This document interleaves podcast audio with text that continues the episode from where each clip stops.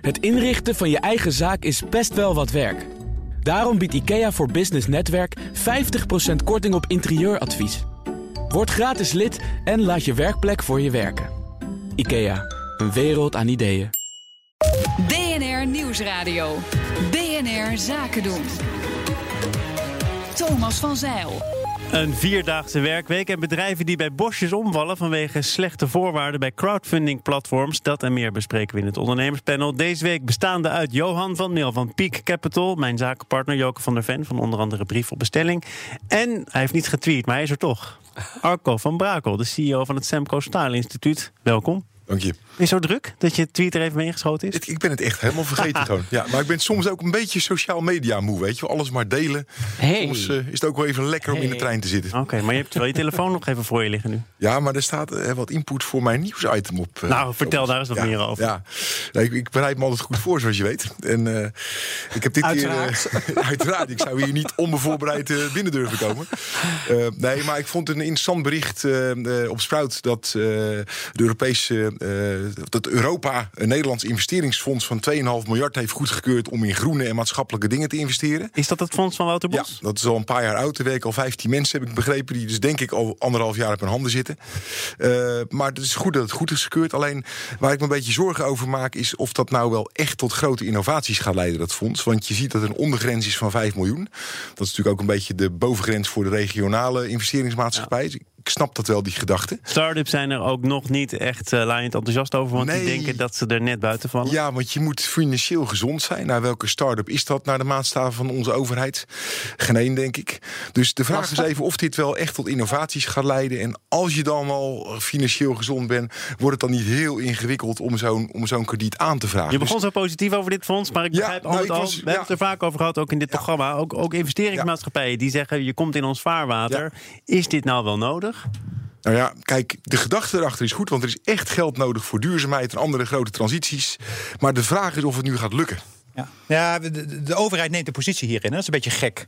Maar het is eigenlijk die, die, die- het initiatief is natuurlijk eigenlijk met name een bundeling van alle bestaande organisaties. Het is niet zozeer nieuw geld volgens mij, in ieder geval voor zover ik het weet. En wat gek is, is dat ze inderdaad een positie nemen ten opzichte van een markt waar al heel veel geld is. Namelijk in VC-land is gewoon heel veel geld. Kijk naar het kapitaal wat gebeurt. Kijk naar het andere agendapunt wat we onder andere hebben.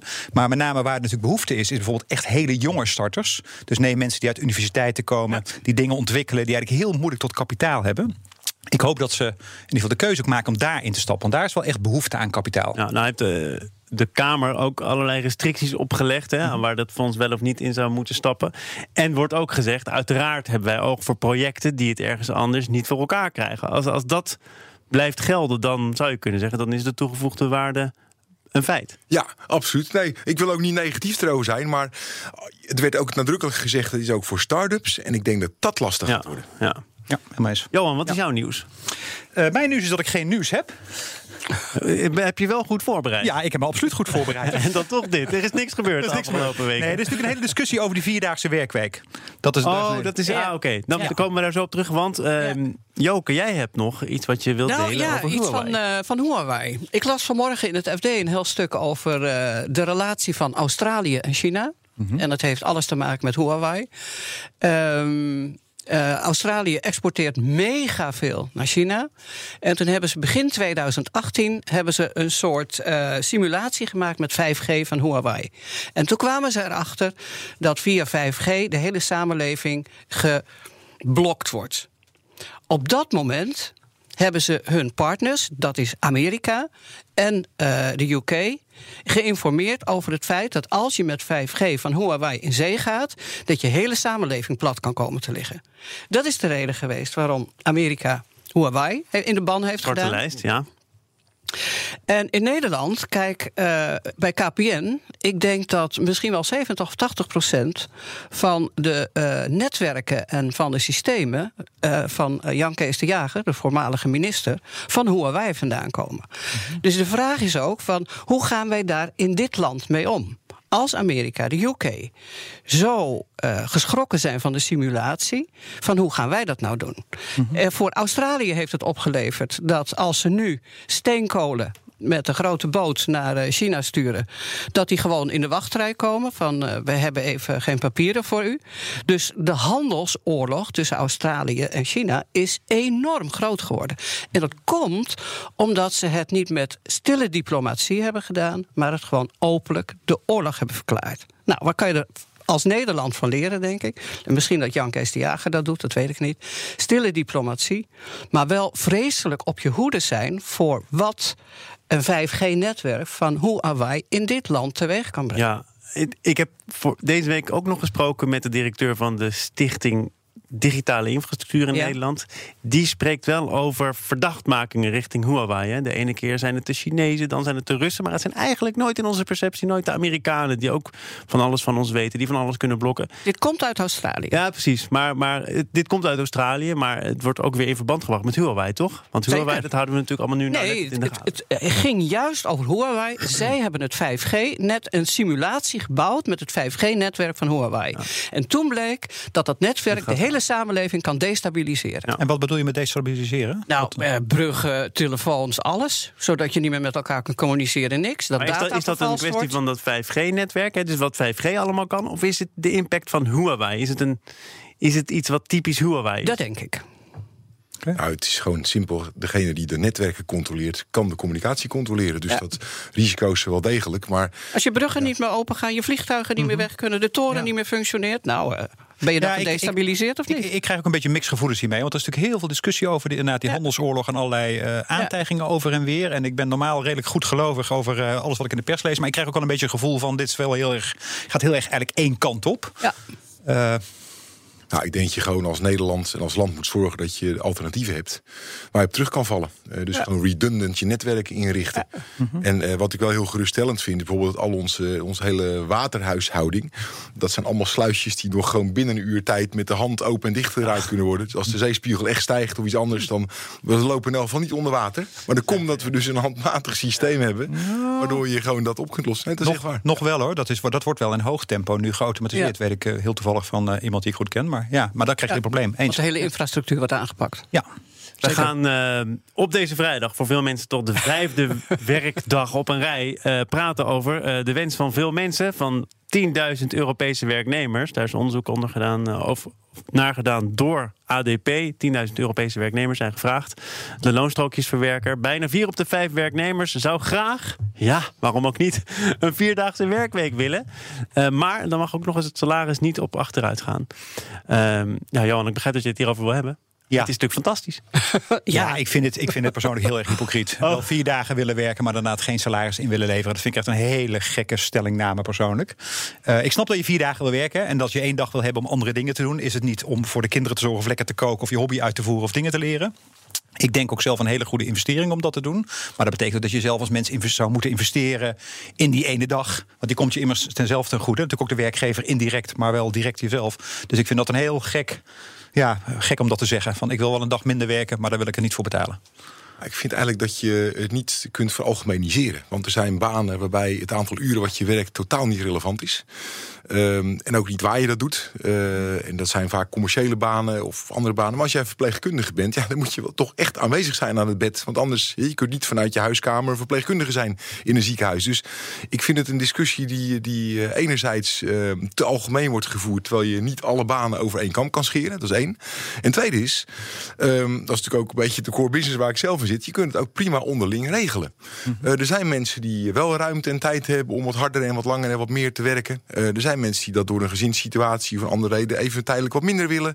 Um, los dat samen op. En uh, ga gewoon kijken hoe je dat samen in je team kunt oplossen. Als je de doelen naast elkaar legt en het Is het zo gewoon? Want de, de, bedrijven die jij waarschijnlijk spreekt en traint, die staan daar allemaal voor open. Maar ja. kan. En we hebben, dus dit, eerder, we hebben ja. dit eerder besproken. Ja. Dit kan echt overal. Het kan overal. Het is heel belangrijk dat je daar wel met z'n allen achter staat. Uh, uh, zonder support van de leiding van een bedrijf, zonder leiderschap wat erachter staat, lukt het niet.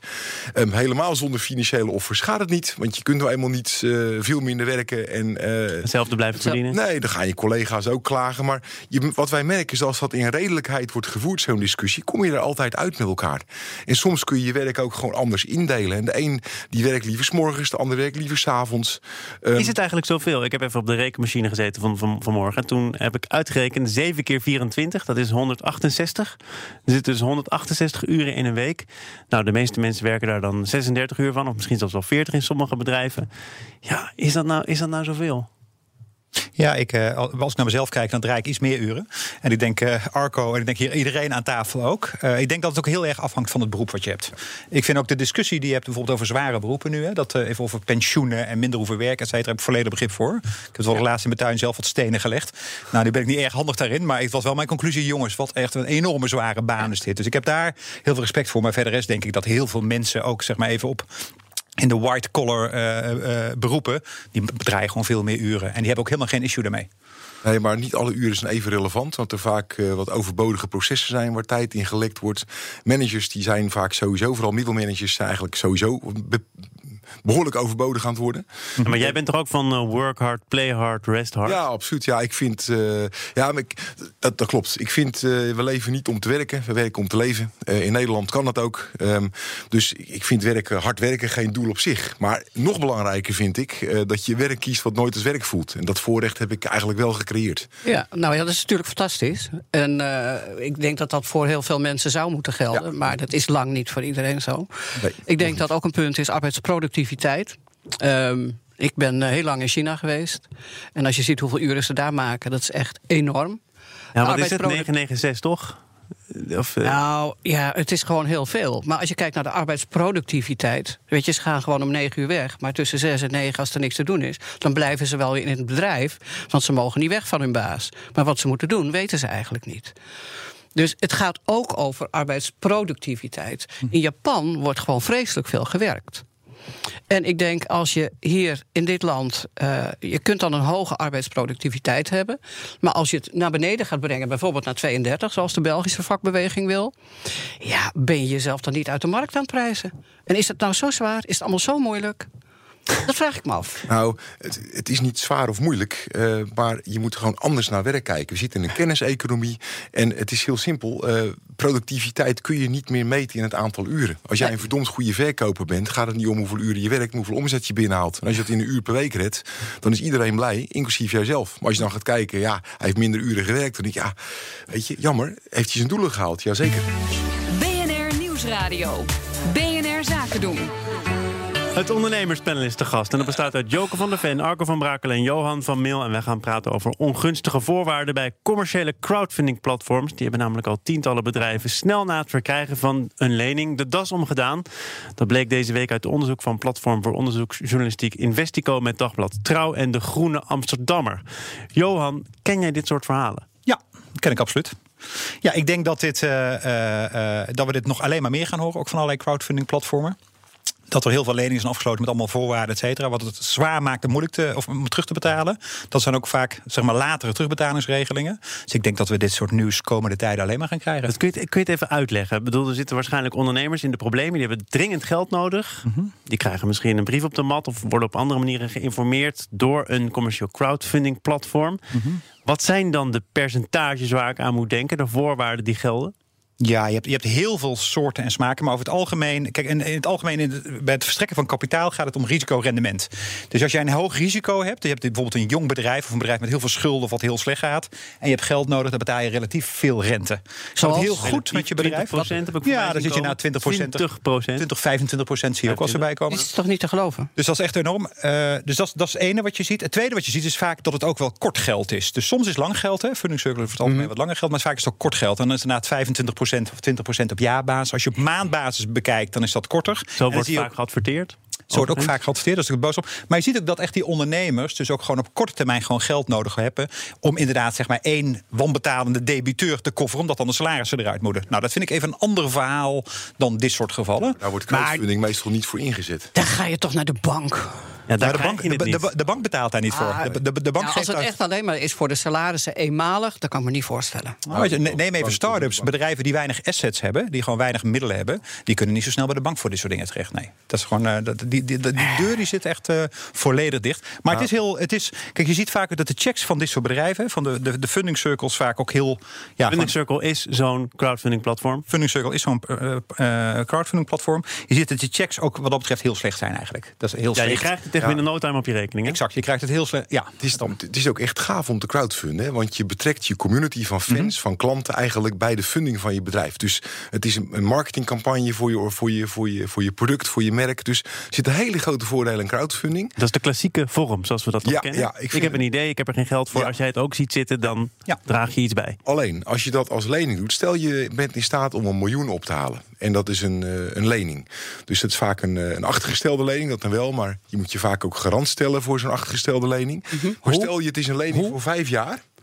eh, tegen bijvoorbeeld 10%, want het, is altijd hoge rente. Dan moet je dus alleen al een ton per jaar reserveren, het eerste jaar, voor je, voor je, voor je rente. Ja, maar hoe En kun je moet- je en garant moet- stellen? En je moet twee ton per jaar moet je, moet je aflossen. Ja, de vraag is, hoe kun je garant stellen? Ja. Kijk, als het voor een miljoen is, dan zeg ik, nou, doe maar gewoon, want dan kan je toch niet terugbetalen. Dus dan maakt het ook niet meer uit. Nee. Maar voor twee ton moet je wel terugbetalen. Dus doe het altijd voor een hoog bedrag, want dan kan je toch niet terugbetalen. Dan maakt het niet uit. Maar mijn punt is even dat je ook de twee ton cashflow om die lening in vijf jaar af te lossen per jaar moet kunnen reserveren. Dus dan ga je een, een miljoen ergens in investeren, maar alleen het eerste jaar hou je nog maar acht ton minder rente. Dus nog een ton. Hij had maar 7 ton over om te kunnen investeren. En kun je dan iets voor elkaar krijgen wat het jaar daarna voldoende cashflow genereert om nog eens een keer Mhm. diezelfde aflossing te kunnen doen. Dan ben je al bijna door je geld heen. Dus het is heel moeilijk om daar groei mee te realiseren. Dat is mijn punt. Ja. Dus je kan het beter als je het doet in aandelenkapitaal doen, zodat je het risicokapitaal maakt. ja, of te converteren naar aandelen. Ja. Zogenaamde converteur. En hoeveel procent van de gevallen gaat het goed? Crowdfunding, hebben jullie daar enig idee van? Nou, we hebben er Schatters? zelf eens ingedoken in bedrijven die dat doen. En- mijn gevoel is dat er. Kijk, als je gemiddeld kijkt van de Ja. start-ups, met name jonge bedrijven en heel jong, dit zijn vaak idee-fasebedrijven, één van de twintig overleeft het. Iets verder wordt het Dat is 1 op de 10, 5%. et cetera. Dus je gaat heel veel slecht nieuws ga je hier komende tijd gewoon naar voren krijgen. Er zijn ook trouwens bedrijven die het beter hebben geregeld. Hè? Want inderdaad, eh, eh, eh, wat we net al zeiden, eh, Funding Circle doet het niet goed. Als je partijen bijvoorbeeld bekijkt als Simbit.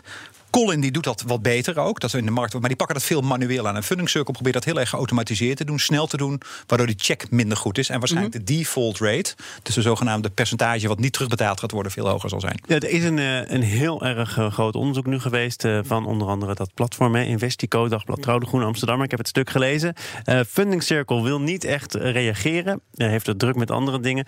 Vast. Zegt wel, wij hebben geen belang bij het financieren van kansloze bedrijven. Waarom zouden we dat doen? Klopt dat?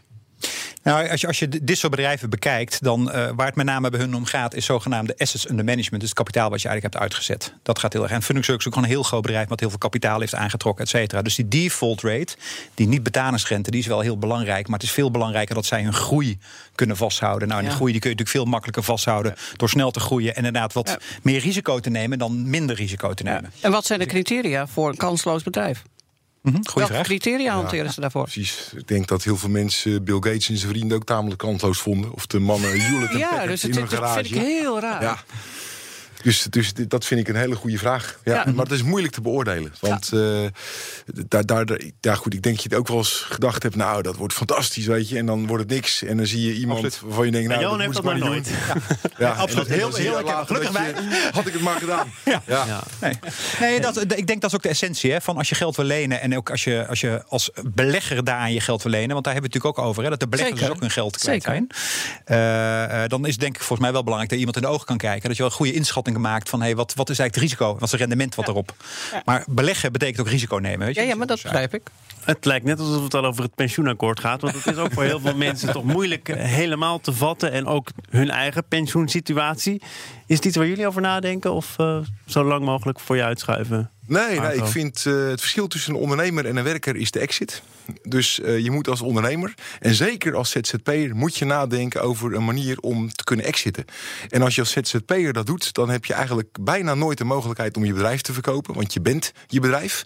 Dus moet je een andere exit realiseren. En ja, de Jij ziet klassieker een is. pensioen eh, als een exit. Tenminste, hè, zo moet, nou, zo moet je het van je werkzame leven is je exit. Als je directeur bent van je eigen leven, wat je als ZZP'er bent, dan moet je eigenlijk ook je leven als een onderneming zien. En die moet je kunnen beëindigen op een manier die goed voor je is. En dat betekent dat je erover na moet denken. Als je dat niet En doet, ben je dat onverstandig. eh, als dat niet in voldoende mate gebeurt, zoals bijvoorbeeld geld volgens de overheid in ieder geval wat betreft de arbeidsongeschiktheidsverzekering. Dat dat dan, want dat lijkt er een beetje ingerommeld nu, hè? pensioenakkoord en oh ja, ook nog een verplichte arbeidsongeschiktheidsverzekering voor ZZP'ers. Dat de overheid moet optreden? Ehm, ik hou nooit zo heel erg van het woordje verplicht, zoals je weet. Eh, maar ik denk dat het wel goed is als er iets toegankelijks wordt georganiseerd voor ZZP'ers, wat betaalbaar is. Want wat je nu ziet, is dat elk geval van een arbeidsongeschiktheidsverzekering individueel wordt bekeken. Ehm, dat er geen eh, verplichte toelating is bij je. Dus dat je, ze mogen je weigeren als jij toevallig even iets onder de leden hebt gehad, of het heel duur maken. En dat Maar is dat voor nu, werkers ook dat niet. willen ze nu voorkomen. Precies. Ja, Kijk, het is een ruilhandel geweest. Precies. Ze hebben gezegd van. eh eh, eerste, de eerste eis was dat er ook pensioenvoorzieningen kwamen voor ZZP'ers. Dat is van tafel. En daarvoor in de plaats gekomen is een. eh, een, eh, hoe noem je dat? Een uh, arbeidsongeschikteverzekering. En wat we vanmorgen hier hoorden in de uitzending. was dat het niet een dure verzekering wordt. maar dat het een. eh, wie was? Ja, Koolmees? zegt de minister die dat die rapport heeft vertelde, ja, die vertelde dat dat een, eh, een, ja, een publieke functie moet zijn. Of nou, weet ik veel wat. Het moet maar in ieder de geval. overheid geregeld worden. Het is Juist. niet overgelaten aan de markt. En als het dan verplicht wordt via de overheid, dan Juist. wil dat zeggen dat iedereen eraan mee Ja. Betaalt. En dus en dat ook iedereen toegelaten Juist, wordt. nou, dat is heel Daar ging het over. Dat is belangrijk. Ja. ja. Dat is wel de- Dat, dat is echt belangrijk. Maar weet je, ik hou nogmaals niet van het woord verplicht. Je kiest ervoor om ondernemer te zijn. Maar het valt me wel op dat mensen daar iets te zorgeloos of te onnadenkend mee omgaan. Want er kan van alles gebeuren in je leven. Als je iets niet in de hand hebt, is het je leven. Om het even plat te zeggen. Ja, je van kan de ziek ander- van de worden. ander- ik, ben helemaal met je eens, Arco. Van de andere kant, eh, zoals je ook eh, altijd zegt... dus je moet doen inderdaad wat je leuk vindt en waar je gewoon goed in bent. Ik vind ook pensioen... Je vroeg ook aan ons van ja, hoe hebben wij ons pensioen geregeld? Ik zie pensioen inderdaad dus niet als een exit, als een eindmoment. Ik denk dat in het vak wat wij volgens mij met z'n allen uitoefenen, dat kunnen we gelukkig heel lang blijven doen. En volgens mij, zolang je gezond bent, kun je Ja. dat blijven doen. Dus ik zie dat ook niet zo als zo'n momentum daarbinnen. Dus ook als ik kijk hoe ik dat heb geregeld, ja, ik verwacht wel dat de komende jaren voldoende leuke dingen zijn en dat er voldoende middelen blijven binnenkomen dat te kunnen betalen. Ik heb dat niet, ook niet zozeer als zodanig geregeld. Dat is wel grappig. Dat is heel erg ondernemen eigen wat jij bedoelt. Hè? Dat is- Maar het, weet je, eh, je, kan, eh, je stapt in de auto, je wordt aangereden buiten jouw schuld. Ja. En je kan als ZZP'er, eh je, je bent je bedrijf. Dan is je bedrijf echt even naar de kloten. En. Mhm. als je dan niet een goede verzekering hebt, dan zit je wel hoor. Ja, Ja, maar dus dan komt hij. verantwoordelijkheid, toch? Dan zie je dus, ik heb zelf dit, ik heb dit meegemaakt. Ik heb twee jaar. Ik Het heb- is zo. Ja, toch? Ik heb een paar dingen gehad. Ik heb twee jaar geleden een ski-ongeluk gehad. Vrij ernstig. Ik had mijn knie verbrijzeld en mijn schouder gebroken. Ik heb nog een ander ongeluk gehad. Ik heb een operatie gehad waardoor ik een tijdje uitlag. Ik plan dat. Nou, het ski-ongeluk kon ik niet plannen. Mijn operatie heb ik gepland in een rustige periode. Want de verzekering gaat pas na een maand of zo uitbetalen. Nou, tegen die tijd ben ik echt wel aan het werk. En met een verbrijzelde knie, ik, ik kan echt wel werken met een verbrijzelde Ja, je knie. kunt denken. Ja, je moet en dan wel... toch gewoon toch weer tijd vinden om een korte broek te dragen. Ja, ja, ja. Ja. Schaamteloos, schaamteloos, Thomas. Marco van Brakel was hier, de CEO van het Semco Style Instituut. Johan van Mil was er ook en mijn zakenpartner Joke van der Ven van onder andere Brief op Bestelling. Het inrichten van je eigen zaak is best wel wat werk. Daarom biedt IKEA voor Business Netwerk 50% korting op interieuradvies. Word gratis lid en laat je werkplek voor je werken. IKEA, een wereld aan ideeën.